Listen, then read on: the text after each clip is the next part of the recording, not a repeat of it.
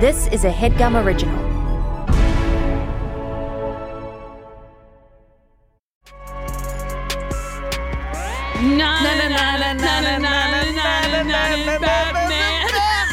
Finale live stream. That wasn't good. That It was was good. perfect. It was amazing. Lauren and I ooh baby, we are so excited to share that our newcomer season six finale will be a live stream event. We finally figured out what it was, and we're celebrating our journey through Gotham City on Thursday, March 28th at 5 p.m. Pacific time. Join us and very special guests Taran Killam and Bobby Moynihan for a fun and unforgettable Batman themed improv show you won't want to miss. Get your tickets now at moment.co slash newcomers. That's moment.co slash newcomers. And it'll be available for seven days following the live stream. So if you can't watch it live, get your tickets anyway and watch it on your own time. We'll see you there. Yeah.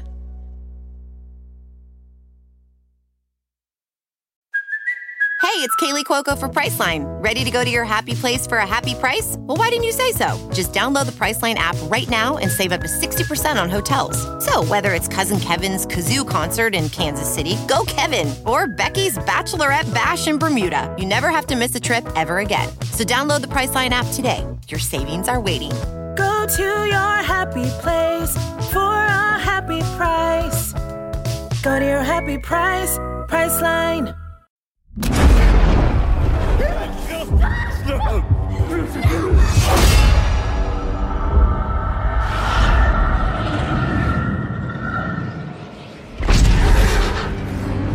I dead? You are banished from death. A curse binds us together. Who are you? I shaped the history of Middle Earth. I crafted the rings of power. Celebrimbor, greatest smith of the Second Age. Sauron deceived you into making the rings. He tortured both you and your kin. I had a family once, and I buried them along with everyone I even knew. Perhaps that pain is what connects us. Very soon, the Dark Lord and his army will march all over Mordor. I have seen Sauron's sons. They bring much suffering. Can the curse be broken? Destroy the Black Hand and his followers and claim Mordor. How? How do I do this? Your power. What do you know of the Black Hand? It's not about rules.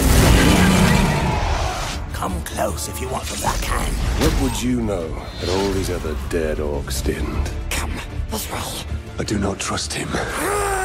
We're lucky to have you. Don't be blinded by your emotions. I'll have your guts. Where are the servants of the Dark Lord? Kill him!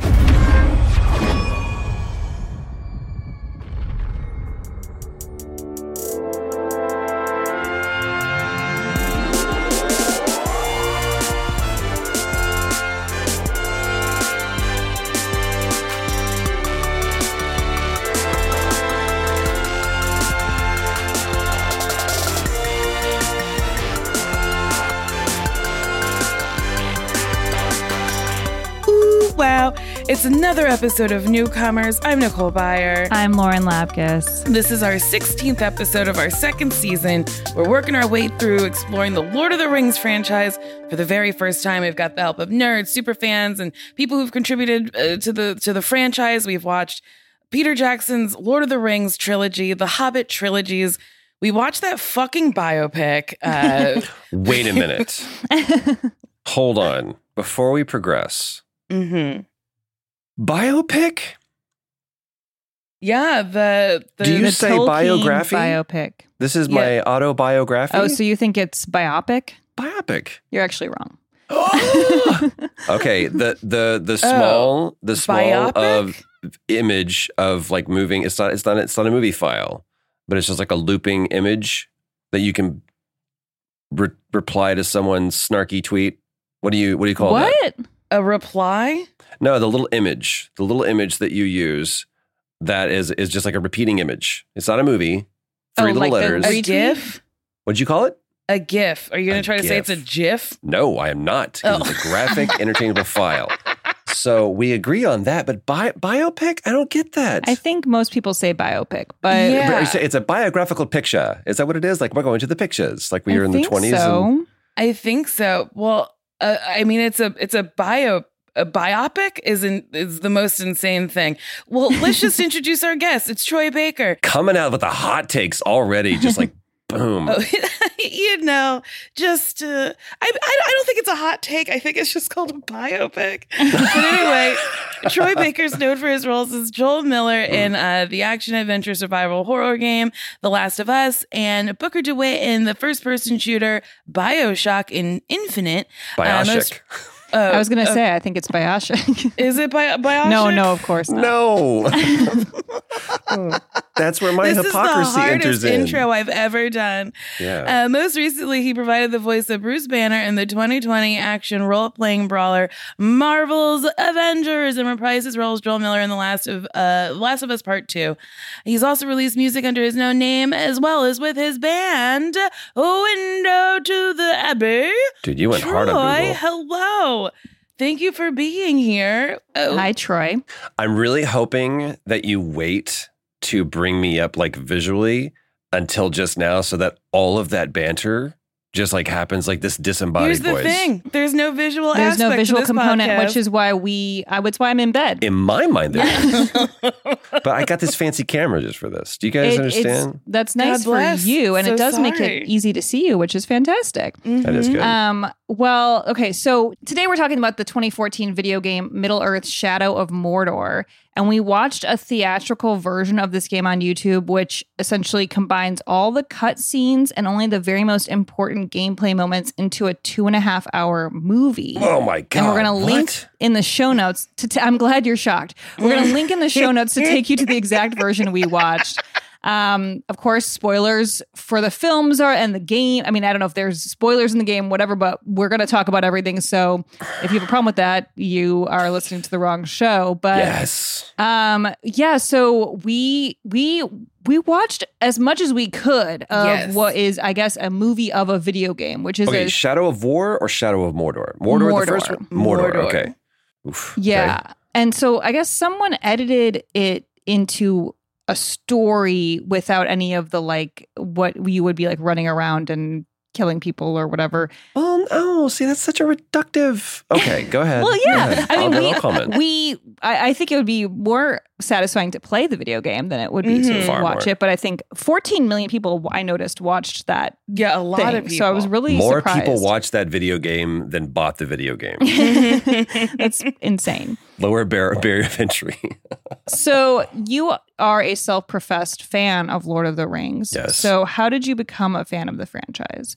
I was a wee lad growing up with a nerd for a father, by and large. Ah. Nice. So I yeah, I didn't do all of the the cool kid stuff. Um, going outdoors was typically done under protest or duress. I like that. Um, but I was actually thinking about this because um, I was like, what was my like first entry? Like Liam O'Brien, who how do I begin? I'll start with how I got into Lord of the Rings, and then I want to tell kind of some of the other subsequent stories of of how this that that specific game was made because it's very near and dear to my heart. Yeah. So I um, typically on a Friday night, my parents would be chock full of me, especially, um, and so they're like, "You should go spend the night with your grandparents because that's what every nine year old wants to go do is go hang with their grandparents." But I actually have some really really cool memories, like of um, I watched Fantasy Island and Love Boat like every Friday night with my with my grandparents, and then I would actually sleep in um, my my dad was a twin, um, so they had their back room, their old bedroom. That's the room that I slept in. Were they And identical? Identical twins. Did you get Um, confused when you were a yeah. kid about that? Never, And did they play because they tricks on ya? were. No, they were so opposite, so opposite. Wow. Um, to this day, still opposite, but also very similar. There's this Um, really cute video of this little baby being passed between identical twin brothers, like her dad and uncle. And she's like so confused. And then she Mm. looks at one and she's like, "Mm," and then she looks at the other, and then she goes to him, and then he holds her, and then she looks back and goes back to the other one. And it's so cute. This is how we traumatize the child. it would be very confusing. Every person is my father. um, so, uh, small beds and very, very small room, but on the far side of the room, there was this like uh, I think it was a desk that my grandfather had built, and um, it was like a long desk that obviously two people could sit at, and then above it were were this uh, long row of bookshelves, and on this bookshelf was like I wish I had these books because a lot of them probably were first gen uh, uh, first generation um, Star Trek uh, were first editions. Um, including the Hardy Boys and Lord of the Rings, The Hobbit, um, like all of this, like Isaac Asimov, Ray Bradbury, um, all of the really cool, like nerdy, nerdy, nerdy, nerdy books.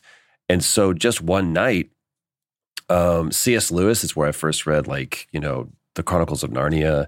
Um, so like that was my that was my escape because I couldn't do a lot of the things that I wanted to do and like what a lot of the other kids were doing when I was growing up. But in these worlds, I could imagine that's who I was. I, I could be Aragorn. I could be um, Peter, you know, from from Chronicles of Narnia. So I've I rapidly fell in love with um, science fiction and fantasy both. So I started reading these, and I actually read Lord of the Rings before I read The Hobbit because um, I didn't understand. I was like, "What is the deal with this ring?" It's like, like a Seinfeld bit. What is the deal with these rings? Throw them in the volcanoes. Um, so I, I read that, and I don't think I actually ever read Return of the King. I don't I don't think I ever did. So I didn't really have anything to compare it to when the movie came out. Um, hmm but you start thinking about when those movies came out and they're they're not only so far after the source material but have been iterated upon so much bad animated series other books um kind of some movies but like Peter Jackson was like watch this you know hold my beer and I'm going to make a huge epic you know probably too long like Lord of the Rings does not need could could be a 3 hour movie and he made it We you know, yeah, we would argue 15. the same. Yeah. The Hobbit was like that's a shorter book uh, I was like nah let's do three movies Yeah, that's everyone's complaint. They're like, why is it three movies? It's rather short and it's a children's book. Peter found the udders and just milked it. Um, so flash forward to um, like I mean, thirty years later or whatever, and I get a gig, and um, it's for this um, character named Malbeth, and it was just a VO gig, and it was on the Warner Brothers lot. And I walked in, and um, and was at this for point, had you already been doing that type of work or yeah, so this had been my gig. So I, I started um, like in 2002, 2003, and I got my first game because a buddy of mine was like, hey, do you want to talk on a microphone and, and we'll give you money for it? I was like, okay. And it's like, it's for a video game. And I said, okay. And I just kept doing it. Um, so this is like um, 2000, I guess 2013, 14 maybe at this point. And this game is really really cool but it's all going to be vo and i was like oh this is kind of this is interesting. It's a you know about a, a hero but he's you know, like he's a father and he loses his son and there's all this stuff. And then the game just goes away and i don't hear anything about it for the longest time. And then they come back and they're like okay so we're going to keep you on but your character's completely changed. The story is completely changed. And um, this game is not going to be full performance capture and we think we're going to test it and if it works then we're going to do like five weeks of shooting a video game in like a condensed amount of time. Normally, like in a game like The Last of Us, we shot that over the course of two and a half years. And we Oh would my shoot, God. yeah. Typically, we would shoot once a month. We would shoot, we would rehearse one day and we would shoot two days. And in those two days, we could shoot 10 to 15 pages Um, because you can typically do seven to eight pages in, in a given day, maybe more, depending upon what the setup is like. Because you don't have turnaround, you don't have coverage, you don't have to like change your camera setup or your lighting setup. Oh. So is it you're filming yourself as well? It's it's a voiceover thing, but it's also a physical thing. So performance capture like built upon what motion capture did back in the early 2000s and and, and, and the mid aughts, which was, hey, if we put this funny suit on people and these shiny balls all over their body, these Ah. cameras can track that movement in a very skeletal way. And then we can Uh-huh. apply that movement to our character model. And lo and behold, you have more natural movements inside of a video game. That's interesting though, because I didn't know that it was. Is it typical that the character, the voice of the character, is also the actor embodying the character? Depends. Like in a game like Arkham Origins or, or or the Arkham games, which were wildly successful, Kevin Conroy is the. We're staying within the Warner Brothers franchise. We're good. Um, Kevin Conroy and Mark Hamill uh, will forever and always be Batman and the Joker, respectively. Uh, Kevin Conroy, as tall as he is and as brilliant of an actor as he is, is not Bruce Wayne. So he, Bruce Wayne and Batman is like seven foot tall. So there's like or like Mhm. six seven something like that, and he's got to do a lot of physicality. Um, Mark Hamill is not going to do a lot of the physicality for the Joker. So what they ended up doing was shooting all the, the motion capture and then um, basing that off of what the performances for Kevin and Mark were. Cool. So, but a lot of times, a lot of games that like Cyberpunk is doing this, and and a lot of these games that are coming out now, um, Last of Us uh, included, and really what The Last of Us did was was building upon the the pipeline that Naughty Dog had, which was we're going to shoot this like a movie. So our actors are going to be our actors all the way through. Um, we're going to build sets for them. We're going to allow them to be able to really interact with their environment and interact with other actors. And then we will take that and then we will apply our character models and our environments and all those to it. And you will have a very cinematic feel for for these for these games because they're really narratively driven. Mhm. Um, so it's our face, it's it's our it's our voice, it's our movements, our, our everything. We shoot it like a movie. The only thing that's different, it's kind of what they're doing with the Mandalorian. You know, it's they're not actually on, you know, uh, not Hoth, but they're not actually on Tatooine or anything. They're they're it's a digital screen, and then they're imp- overlaying that on, on on top of it. So it's just a really cool way that that technology has been able to Mhm. utilize that. So we did the same thing with Shadow of Mordor. Um, the thing was, it was going to be this huge open world, um, procedurally generated game, meaning your game could be different than my game. Um, so Mm. there was this there was this narrative that was baked in that was built upon um, Lord of the Rings, but it was also going to be wildly different. And we had to get permission for everything to the point where I remember one uh, one time there was like a um, my character Talion went from Malbeth to Talion. Um, was like trying to beckon a soldier to come over, and he said, "You know, come here." I was like, "Why don't I say his name?" It was like, "Oh, you want to give him a name? You want to give him a name? How about this? How about we reach out to Saul Zaentz, who's the purveyor or the the the holder of the Tolkien estate, and then we ask Peter Jackson what he thinks. Then we ask Warner Brothers what they think, and we get approval because you want to call him Phil. I was like, oh, all right. He's like, because everything that we did had to either become or be checked against canon. Yeah. Oh, how wild. So That's a Talion lot of is fucking now work. canon. Yes, it's a lot of work. And for at the Shadow of Mordor was written and directed uh, by Christian Cantamessa, who came from the um, uh, Rockstar Red Dead team. So Red Dead Redemption, um, brilliant open world Western game. He had this conceit for for what he wanted this to be, which is a story about a man who loses everything. Um, and the the kind of typical anti-hero, I didn't want to be be this, but this is what I must now be. And and your curse actually becomes your power.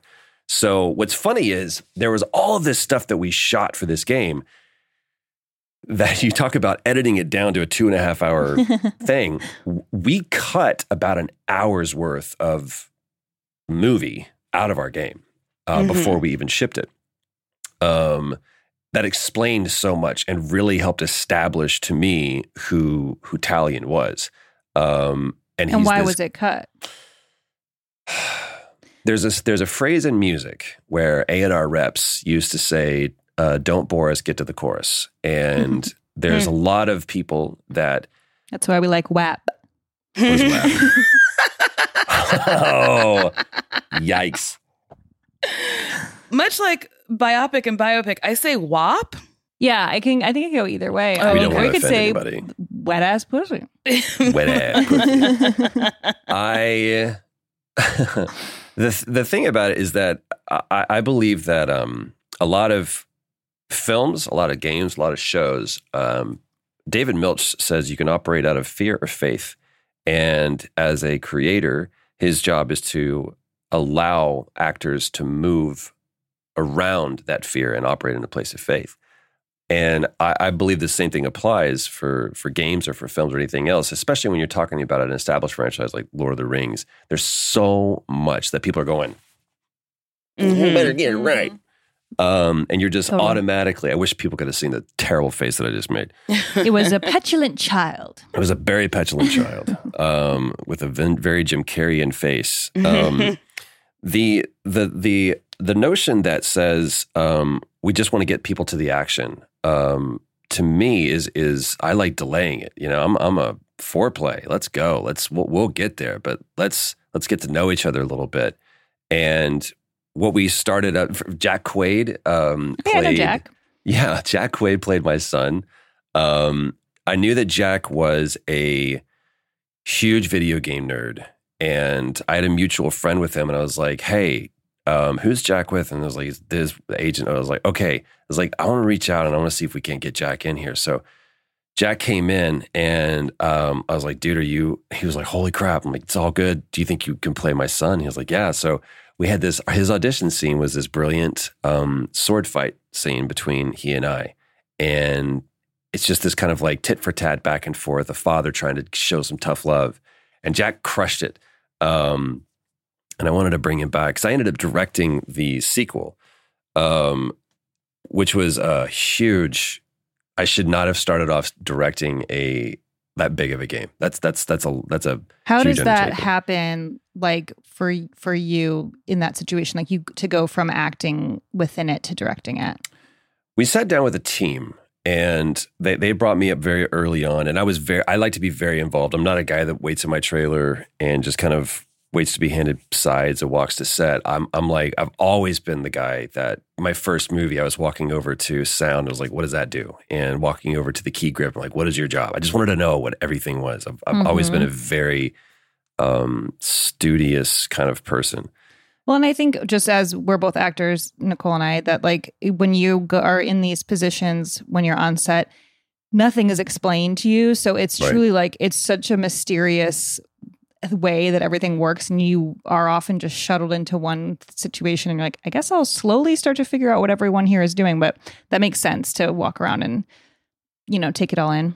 Some people like that. Some people are like, "Don't tell me about anything. I don't want to be aware of it. I just want to go in. I want to do my thing and be and, and, and get out." Yeah. Me, I'm always like, I don't know. I, I'm, I'm I'm a person who's driven by passion, but my passions are fueled by knowledge.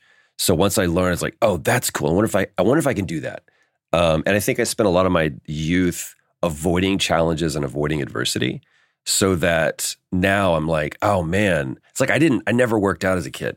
And I, I've got a two year old boy and I'm 44. So I got to stay alive and I got to stay healthy for this kid. And so now I'm like, now I'm, I'm finally what, what most people were doing, they were in their 20s. I'm trying to do in my 40s. And it's like, I, I want to get fit. I want to be healthy. And so I'm, I'm now learning how to embrace that, that kind of Mhm. adversity and embrace those kind of challenges.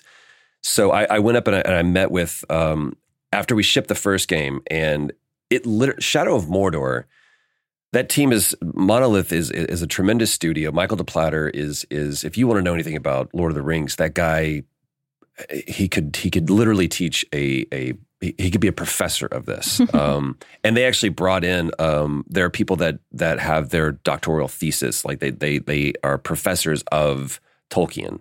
Wait, Um, really? Absolutely. Um, and they can tell you, they can break everything down for you. And they had this person that was a technical advisor on everything. And even Michael de Plater would be like, actually, that you're wrong because he's he just knows everything. He knows the full Wow. compendium of Tolkien's work. And he said, by the way, just to let you know, I said, because yeah, I love Lord of the Rings. And he goes, cool. You need to read the Silmarillion. I was like, hmm. He's like, yeah, this is the one that is like an appendices too that takes place kind of like even before and then in the middle of, and that's where we're gonna we're we're, we're before Lord of the Rings and after the Hobbit. So we're like this middle ground of Middle Earth. Mhm. And I was like, okay. And so I started reading the Silmarillion, which is not that big of a book, but if you've ever read like Matthew, the book of Matthew in the Bible, it's like or Deuteronomy, something like is like this is not Haven't ever meant to be it, read. but- haven't haven't read the book. read read like the the Am- I, I I've, I've heard some the, of the cliff notes. What's the what's the new thing? Is like I didn't read the book, but I I did this one little. It's like Spark or whatever it's called. It's some like new app that you can like give the Oh, basically. Spark Notes. Is that what it's called? Well, Spark Notes, we used to, I mean, I definitely used that in high school. It's like Cliff Notes, but it's called Spark Notes. I think it's literally the same thing. There's But some I'm sure they have an app now that you can be. Or it's like know, Blink. I think it's or Blinkist. Maybe that's Mm. what it's called. And It's like Blinkist. I, you don't need to read it. You don't need to read it. You can just yeah, Blinkist. Blinkist is like is like we'll just give you the Give you the high level gist. gloss. Yeah, we'll give you the gist. but it's it reads just like it is. It is so dense and and um, there's so much lore knowledge in it, and and just the the the, the terms alone, the the lexicon is just like woof. It's hard to read. So it's not like this whimsical adventure. It is like understanding where this world came from. Um, so I, I read that to understand kind of the world that we're in, and a lot of the characters that take place within those two games. That's where they exist is within Silmarillion. Um, but I went up to um, after after the the first one came out. It was, and, and this is where I was going with that. It, it was when they shipped that game. It was with the last one out. Please turn off the lights because they were not. They thought they were they were done. Um, it was not necessarily like tracking to be this huge success and that that was going to shut down the studio. And uh, lo and behold it became this runaway hit because people started creating their own stories out of it. They were because what would happen is you would be fighting these orcs and then this one guy would just sucker punch you and he was like the guy that got coffee for everybody. He's like this low level grunt. And because he killed you the game says he should be promoted. And so now he's higher than even your ranking was. And so you're like, I'm going to go kill that guy. But now that you go find him again, he's now stronger and he kills you again.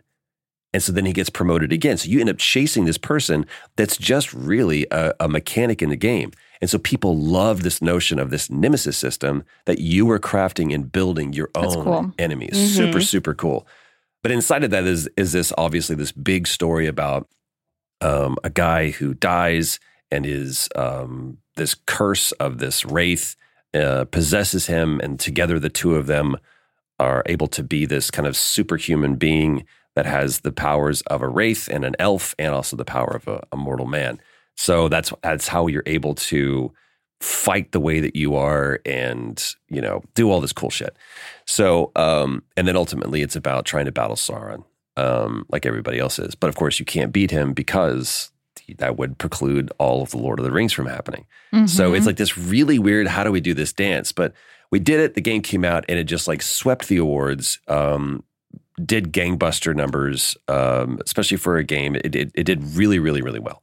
So they brought me up. I was like, "We're going to do a sequel." I was like, "Okay." And it was like, "We're going to go in a little bit of a different direction narratively. We want to lean more into the narrative that we're doing." Um, we have a couple different people that we're thinking about direct this. I was like, "Okay, who are you thinking about?" It's like, "Well, this guy or this this woman who." You know, they did an episode of Breaking Bad or they did an episode of Vikings. I was like, cool, cool, cool. I was like, you guys have really cast a great vision for this. They're like, yeah. I was like, I mean, you kind of know where this thing needs to go and the rails that this train is on. They're like, right. It's like, that's not really what, a, I mean, a director's going to want to come in and, and really cast vision for this. And sometimes episodic TV, it's like showrunner's the one who leads that. But Mm-hmm. I mean, really, you, what do you want? Is like, well, we want someone that can really speak to actors and, and really help bring those performances, you know, to life and, and, and, and understand where we're coming from and, and how this is all going to fit. I was like, well, that's not a coach. That's a quarterback. And they said, well, a quarterback is another player on the field. I went, hmm. And so then there was like, let's give it a shot. Let's see what happens when you do it. And I learned a lot because I walked Yeah. on as a quarterback to that field trying to be a coach. And that will get your team fucked. And that will get your team to lose. And finally, towards the end, I realized that I was a quarterback, but more than anything, I was just another player on the field. And I had a, a huge team behind me that supported me that was really, really smart. That's why you have an offensive coach and a defensive coach. And you've got all of these people on the sidelines with all of this wisdom and expertise and knowledge that are communicating that to the players on the field. And then just leaving the people on the field to do what they are inherently good at. Yeah. Um, so it took me two years, uh, but I learned a lot and I got to work with um, some friends and some incredible talented performers. And we we crafted a great story. We we we I, I learned a lot about camera language and and how to direct and everything. But ultimately, the coolest part of all of it is that that kid who was nine years old when he first pulled that book, that dusty book off of a off a shelf, had no idea that three decades later he was going to be standing on a stage and actually crafting and, and helping to create lore that would add to the book that he held in his hand. That's so cool. Yeah. That is very cool. It's funny because like growing up, I'd watch comedies and be like, one day I'll do a spit take, and then I get to do a spit take. It's like I've never done anything epic or cool.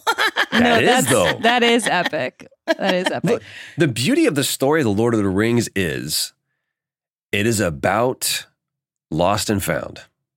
It's about returning something that wasn't yours to its rightful place. That's it. Mhm. And and everything that that encompasses. Um, that's restoring order. That is um, oh, good overcoming evil. All of it. but it's just such a beautiful. That, that's why it's like, well, I haven't done anything really epic. I'm like, the spit take is epic. You know what I mean? Like standing up on a stage and holding a, a, a, a spit covered dirty mic in front of six people. That's epic. When you finally get to do it. Here, here's my story of being a, a stand up comic. Oh. Oh, you're stand up? Two stories. No, no, no. two stories. One, uh, one night we were at this place called Jack's Half Yard House in in uh, in Dallas, Texas, off of Greenville, and I was right on the edge of the stage, and it was a half. I'm sorry, Ben's Half Yard House. Ben made half yards. Okay, so it's it's Like one and a yards half of beer? feet of beer. Uh-huh. Mm-hmm. And we would go there because on like Wednesday nights or whatever, it was, you know, dollar stupid drinks, whatever. So I had a couple of those in me and I thought that I was real smart. And the guy that was up on stage was not doing well. He was dying. And he was like just reverting to anything that he could. And I said, and I just like went, oof, and I rolled. And he decided that was the perfect cue for him to start doing crowd work. And he was like, What, buddy? You think you could do better? And I said, Brother, it wouldn't take much. Ooh, goes the crowd. And he hands the mic to me. So I stupidly grab it and I jump up on the mic and I do my seven minutes of stupid. And I keep waiting for them to kick me off. And the guy in the back just says, keep going. The people are cracking up and I'm doing walk in and just, it's just funny. And everyone's having a great time. Ha ha ha. And the guy comes up and he goes like, next week, come back. I'm giving you seven minutes. Do your thing. I was like, Oh, wow. awesome. And I come back and I do note for note the same jokes. Mm-hmm. Guess what happens? You bomb. Eat shit. Bomb. Yeah. Eat shit. Crickets weren't even chirping. They weren't going to give me anything. It was bad. I could not get off the stage fast enough. And then I realized what makes a comic a comic is that not that he would be funny in that moment, but that he would get back on the stage or she would get back on the stage and do it again and again and again and again and make notes and understand what they did wrong and what they could do better. And Kraft was like, oh, I'm not a comic. That's okay. I can be funny Yeah, yeah. And that's the difference. So I, I have a lot of friends that that that do stand up, and Pete being one of them, uh, or Kumail, and I'm like, what you people do is I I don't understand it. It is it is just it is so wickedly vulnerable. Um, it's it's it's one of the most interesting story ways of cathartic storytelling I've ever seen. It's brilliant. Should we get into the Shire Wire? So that's our news segment. Um, and there you, is, thank thank you. Yes, there's an unseen work by uh, J.R.R. Tolkien, and it'll be published next June. The Nature of Middle Earth will be in one volume, edited by Carl F. Hostetter, who is one of the world's leading Tolkien experts and respected head of the Elvish Linguistic Fellowship, according to the publisher. Cool. And the book will transport readers back to the world of the Silma. Silma. Wait, say it again. Silma. Silmarillion. Silmarillion. Okay, good. We were just talking about. it. Now I can learn this word. Mm-hmm. Silmarillion, Unfinished Tales, and Lord of the Rings. It was said in a news release that Tolkien continued to write about Middle Earth in the decades that followed The Hobbit and Lord of the Rings, right up until the years before his death in 1973. And the publisher Houghton Mifflin states that this new collection is a veritable treasure trove, offering readers a chance to peer over Professor Tolkien's shoulder at the very moment of discovery. And on every page, Middle Earth is once again brought to extraordinary life. Wow. How wild. What a treat for everybody. It is wild. So let's take a break.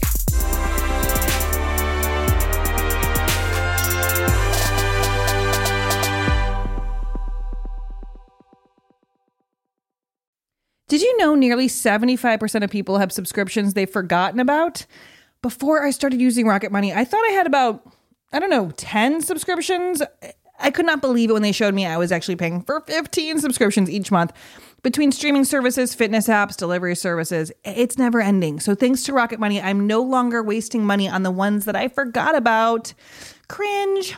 Rocket Money is a personal finance app that finds and cancels your unwanted subscriptions, monitors your spending, and helps lower your bills so you can grow your savings. With Rocket Money, I have full control over my subscriptions and a clear view of my expenses. I can see all of my subscriptions in one place, and if I see something I don't want, Rocket Money can help me cancel it with a few taps. I love how the dashboard shows me this month's spending compared to last month so I can see my spending habits. And plus, it'll help me create a custom budget and keep my spending on track. Rocket Money will even try to negotiate lower bills for you by up to 20%. All you have to do is submit a picture of your bill, and Rocket Money takes care of the rest. They'll deal with customer service for you. Isn't that amazing? Rocket Money has over 5 million users and has saved a total of $500 million in canceled subscriptions, saving members up to $740 a year when using all of the app's features. Stop wasting money on things you don't use. Cancel your unwanted subscriptions by going to rocketmoney.com slash newcomers. Ophthalmologist Dr. Strauss has seen firsthand how the metaverse is helping surgeons practice the procedures to treat cataracts. Cataracts are the primary cause of avoidable blindness. He works with a virtual reality training platform developed by Fundamental VR and Orbis International to help surgeons develop the muscle memory they need. The result? More confident, capable surgeons. And even more importantly, patients who can see. Explore more stories like Dr. Strauss's at meta.com slash metaverse impact. Professional welder Shayna Ford used VR training developed by ForgeFX to hone her skills as a welder. The more time that you spend practicing it, that's what separates a good welder from a great welder. VR training can help students like Shayna repeatedly practice specific skills. Virtual reality definitely helps because the more muscle memory that you have, the smoother your weld is. Explore more stories like Shayna's at meta.com slash metaverse impact.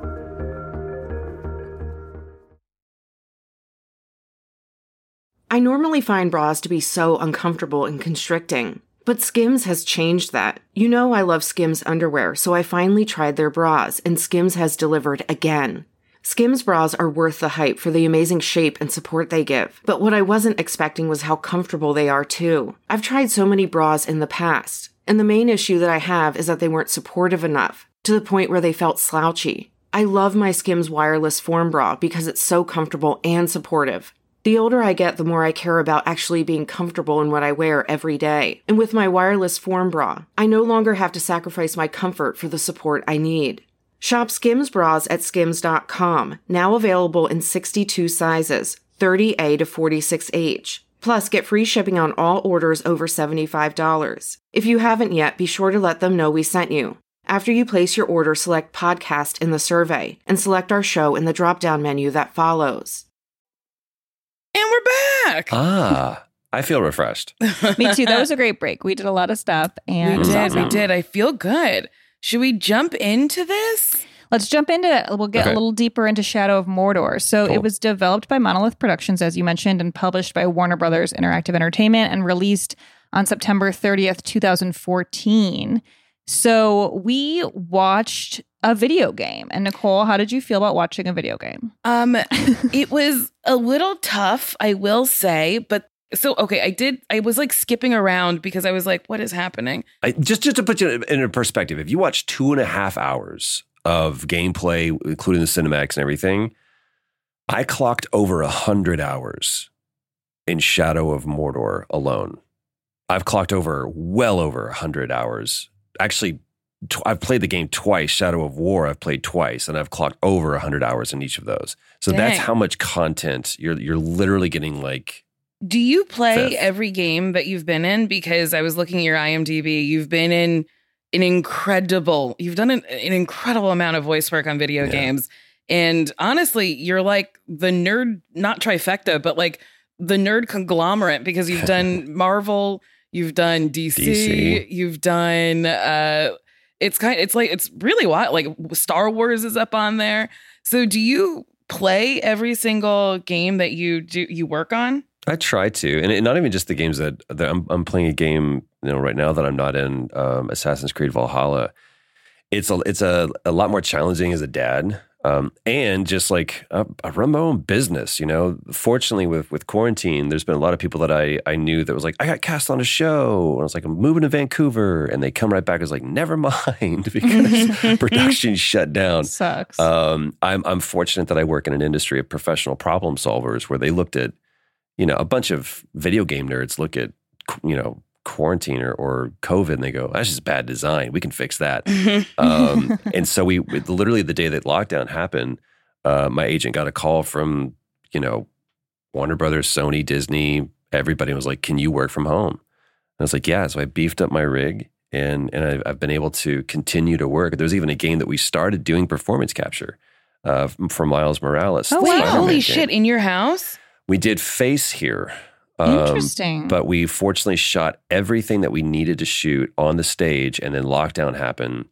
A buddy of mine that that plays the lead in Valhalla um, was shooting in Canada, and he's from Mhm. Denmark. And they went, um, they're closing the country, and so they were like, "Can you shoot to the rest of the week?" He was like, "Nope," and he flew out that day, and that was it. That's so funny. What like network execs or like you just execs will say to people. It's like, okay, so like uh, things are bad. Yeah, the country's shutting the down, fires- but like the world's can you burning shoot outside. till the end of the week? And it's like, no, It's dude, like, no. no, I have a life and a family. I and, like, also care about I care myself. about? Yes, Weird. how wild. I will say though that that um uh, that there's a shoot I, I can't talk about yet, but there was a shoot that actually was uh, the first production that I know of that went back to work uh, this summer. That was like we've got all of our COVID protocols in place, and um, fortunately we we were able to do it. And it was weird, but it was I was I was able to be back Mhm. on set again. Yeah, we've both had a little bit of that experience, and it's Yeah. super weird. Like, I, It's I insane. feels kind of fun because you're like, thank God I'm like around people, and it's like normal, sort of. But then you also have like the fear in your mind, and I mean, even though everything is as safe as it can be, it still Mhm. feels I'm a hugger. Unpredictable. You can't Yeah. hug, Can't can't, be hug, hugging. can't touch. Can't It's be all hugging. this, it's all elbows now. Yeah, I just get so worried about makeup artists on shows with younger people oh, because that's a good point. like young people, like I don't know, when I was 20, if this happened when I was 20, like I would be bad. Totally like I understand. know for a oh my fact that like friends would be like, Nicole, you can't raw dog during the fam- the pandemic. And I'd That's be like, "But I exactly what it's like. It's like ah, whatever. I did Wear think about that. Like, if I was in high school, I Yeah. cannot imagine that I just wouldn't go hang out with my friends. But it's like, thirties, even my thirties. Like Oh, I, yeah. I think because I, I was a, I was a pretty, you know, um, I grew up late. I think is what Mhm. it was. But like my twenties and my thirties, um, I, I- I still would have been a little stupid. It's just life experiences bring different perspective, Yeah. and Mhm. and with that, I was like, oh, I think also just across the board, I wasn't um, like my my wife and I are, are super. Uh, we're crazy quarantine, you know, like we Mhm. ad- admittedly, but it's also I, I don't care. I, I've got a like a like I said, I've got a boy that I got to keep safe, and Mhm. it- it's like, well, scientists are saying, like, I don't give a fuck, man. I'm I'm not taking the chance, yeah. because That's our how I boy, am.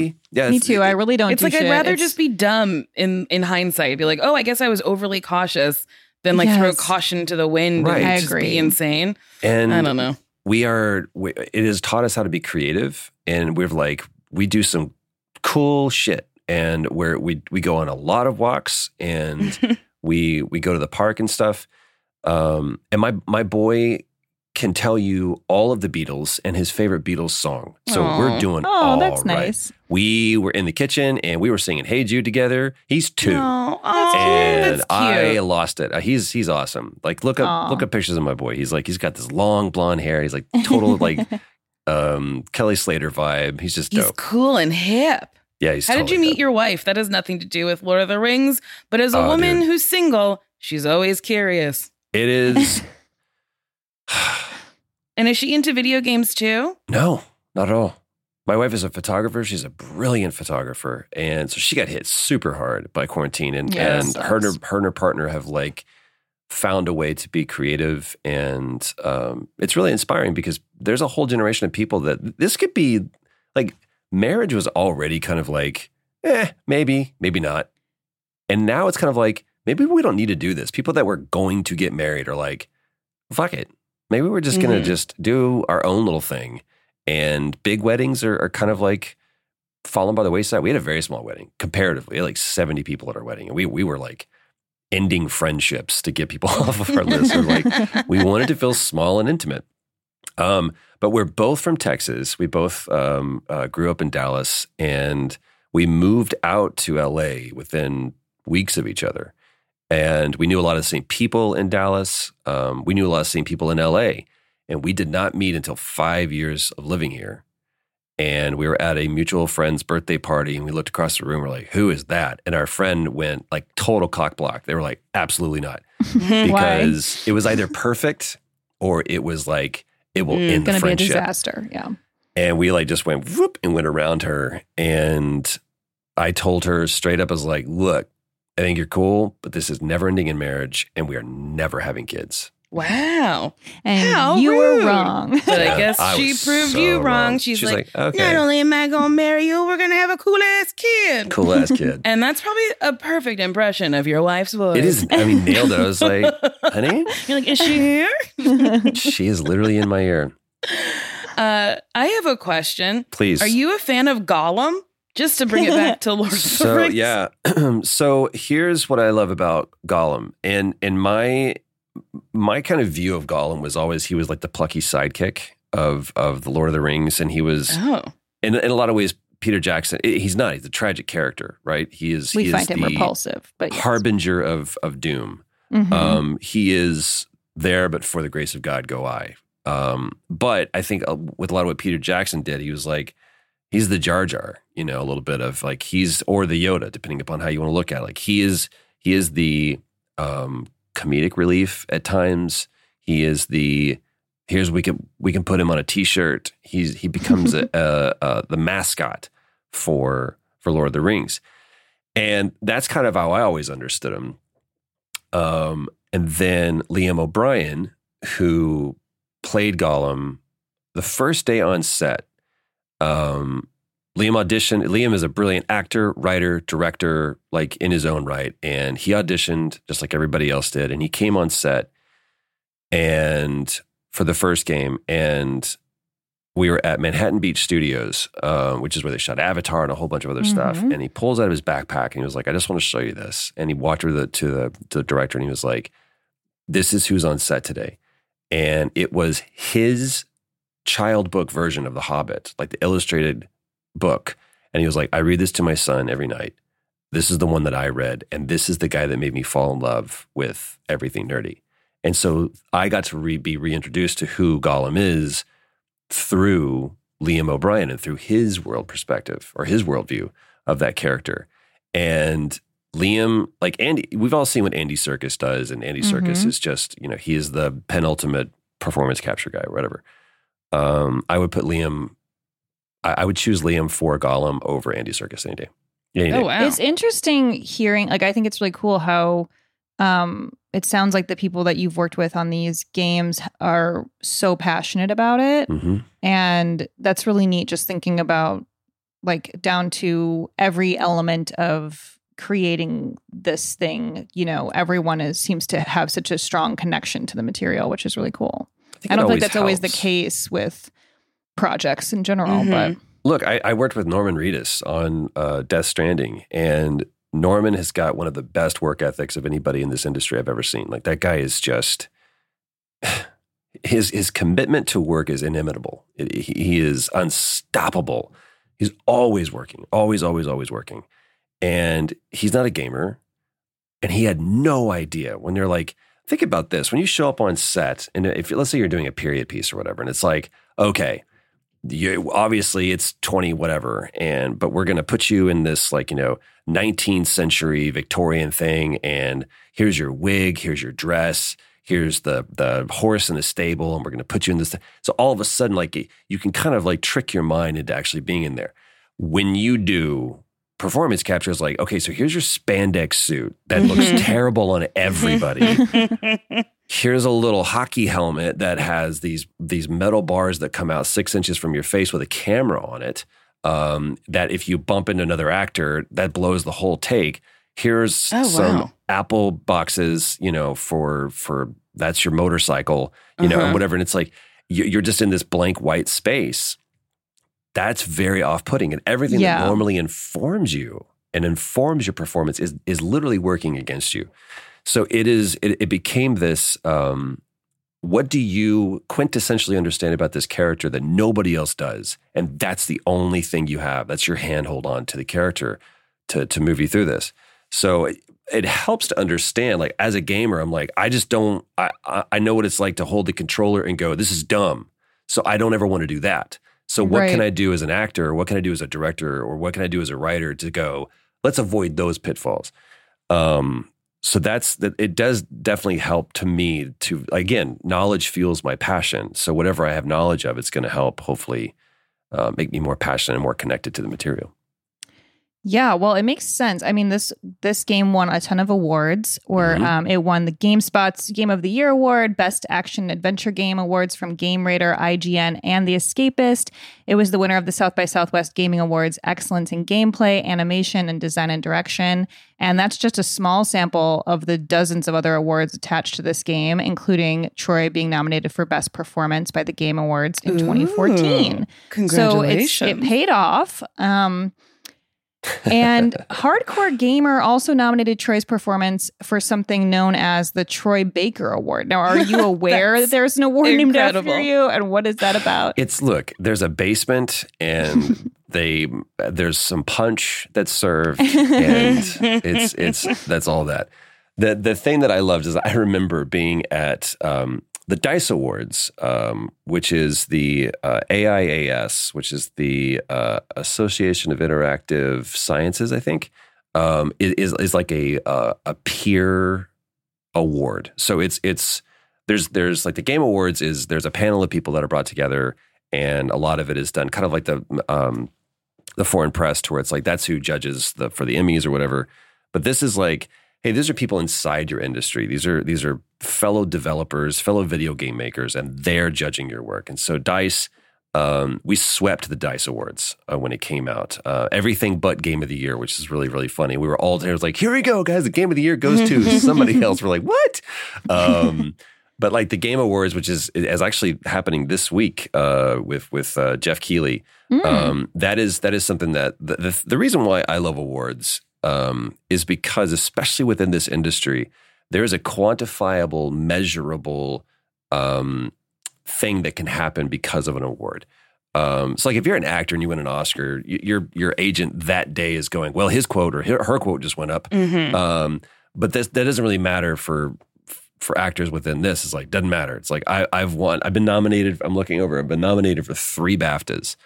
Um, I've been nominated three times for the Game Awards and never never won one. It, it- those things don't really because it doesn't change your work, right? Mhm. It's not like Mhm. all of a sudden your work becomes incredible. Whether you're an actor, director, writer, designer, whatever, it doesn't matter. It's like your work is your work, and you toiled on it passionately and endlessly because that's what you you had to do. You were compelled to do that by by your volition and your passion.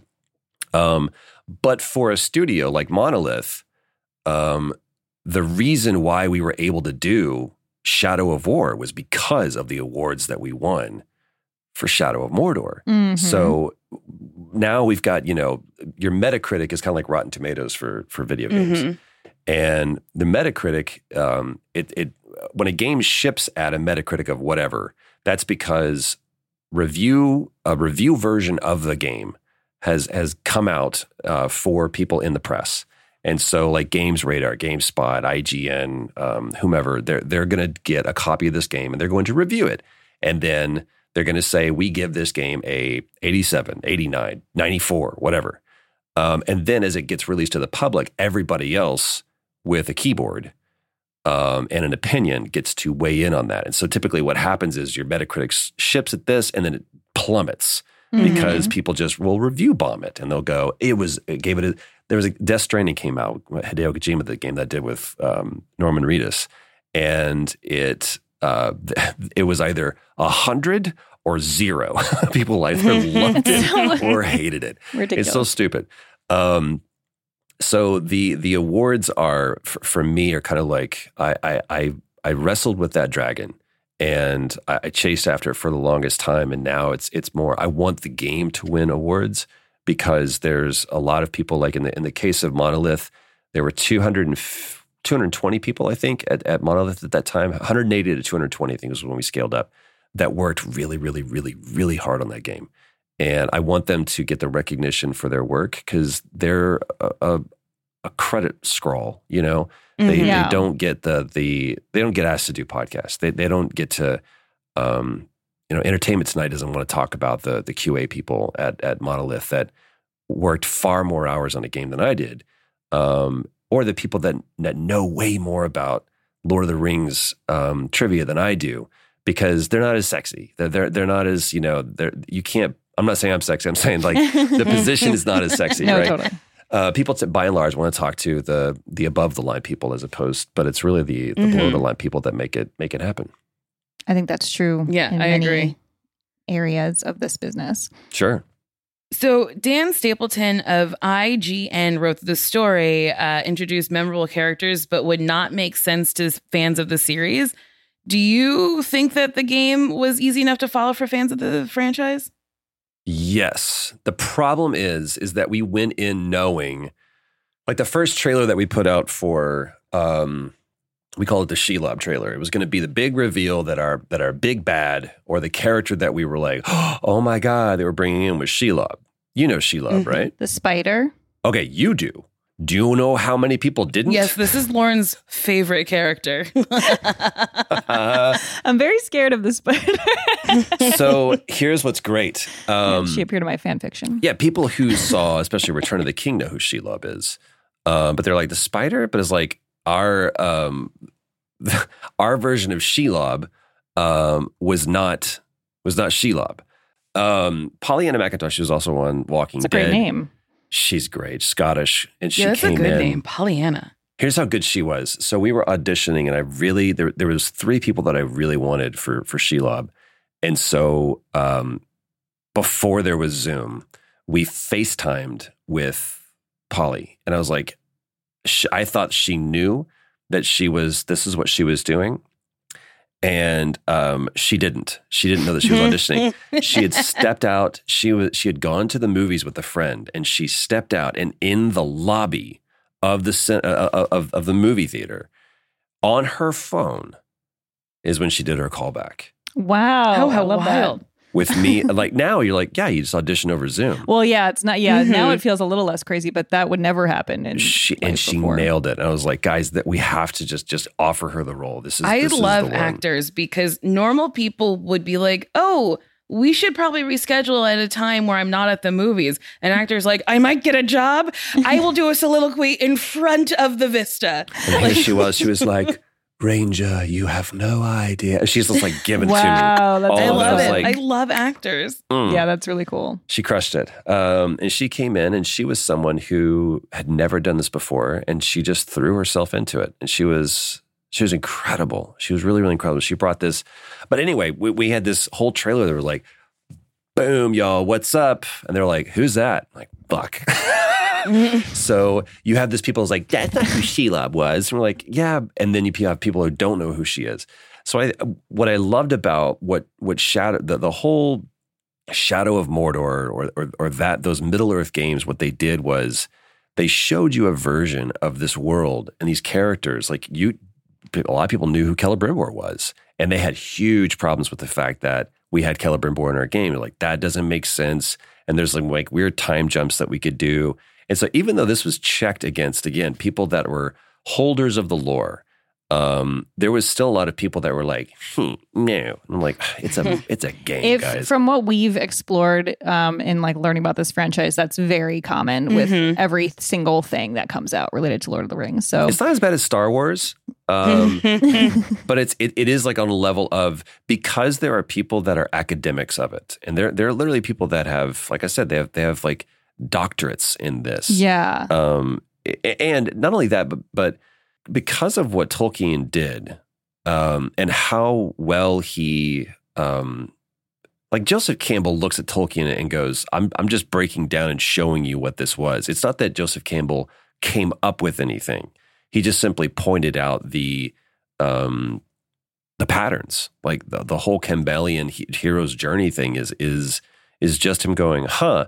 Do you know that this is what this does? And and what Tolkien did was so was such a great example of of that hero's journey and and and bringing about the best parts of us in in and understanding that it's it's through adversity that we grow and it's you cannot grow without adversity and that hope is only born out of despair it's Mhm. it's just this beautiful poetic everything has and the, the, to also understand that cs lewis and tolkien were like you know they, they were contemporaries of each other, and they, Mhm. they Yeah. wrestled with each other.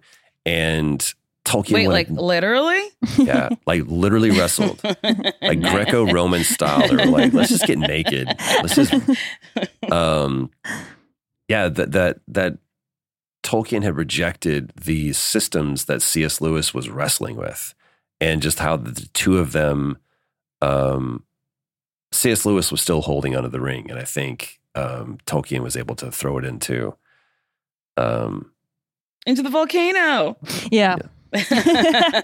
well, on that note, uh, we've come to the end. Thank you so much for being here, Troy. Yeah, thank you My so much for sharing your experience. It was truly so interesting to learn about like video games and motion capture. I truly had no idea that the voice actors did that. Like, I don't know, it's really Yeah, interesting. it's Do you have anything that you want to plug? Oh man. Um, if like we talked about this at the very, very beginning, but if there's uh if you guys have a desire, especially for things like I love what you guys are talking about as far as let's let's discover things together. We're doing the same thing um with this platform relator that that I have on uh, on YouTube. It's just my name, youtube.com forward slash Troy Baker. And every Saturday we watch a movie that someone hasn't seen before and we get to share in that communally. Um, we're doing cool things like every Sunday we get together and we have like a creative prompt where someone comes up with a theme and people have 30 minutes to find a way to creatively express that. And we do it together. Oh, that's Um, fun. And then we're doing writer's room. We're doing like a book club. It's like, so especially in this time of quarantine, we're finding that we're social animals. We need to do stuff together. Um, but more than anything, it's, it's, we either want to be entertained together, we want to be educated together, but ultimately it's just about having community.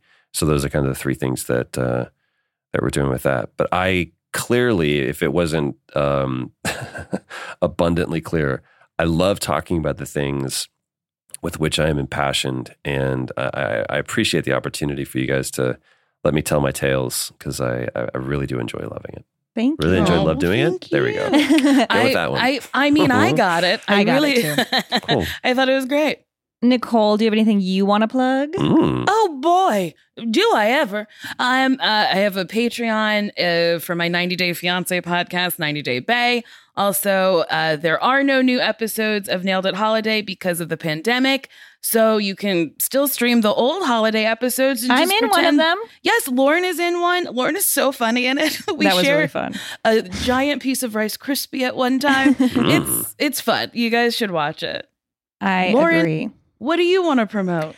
I have my Patreon as well. You can check out, and um, well, it's it's the holiday season, so I would say watch Happiest Season. My uh, friend Mary Holland co-wrote it with Clea DuVall, and she stars in it. And Mary is so funny in it. It's truly delightful. she's so good.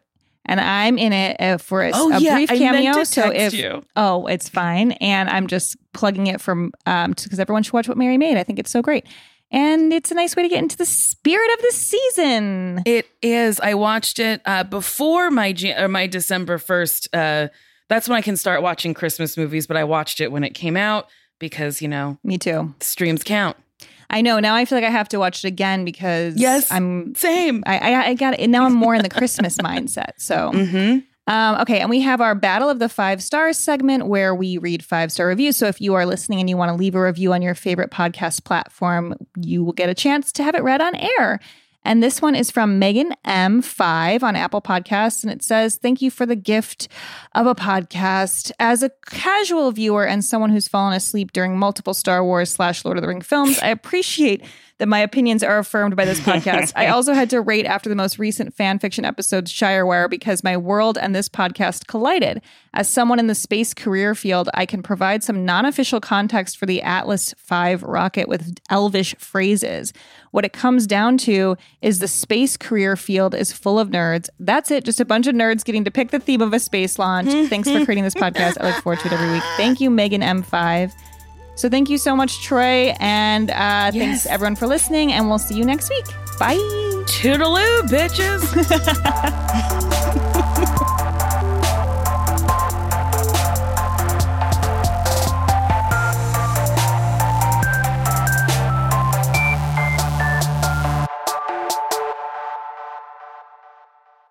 That was a headgum original.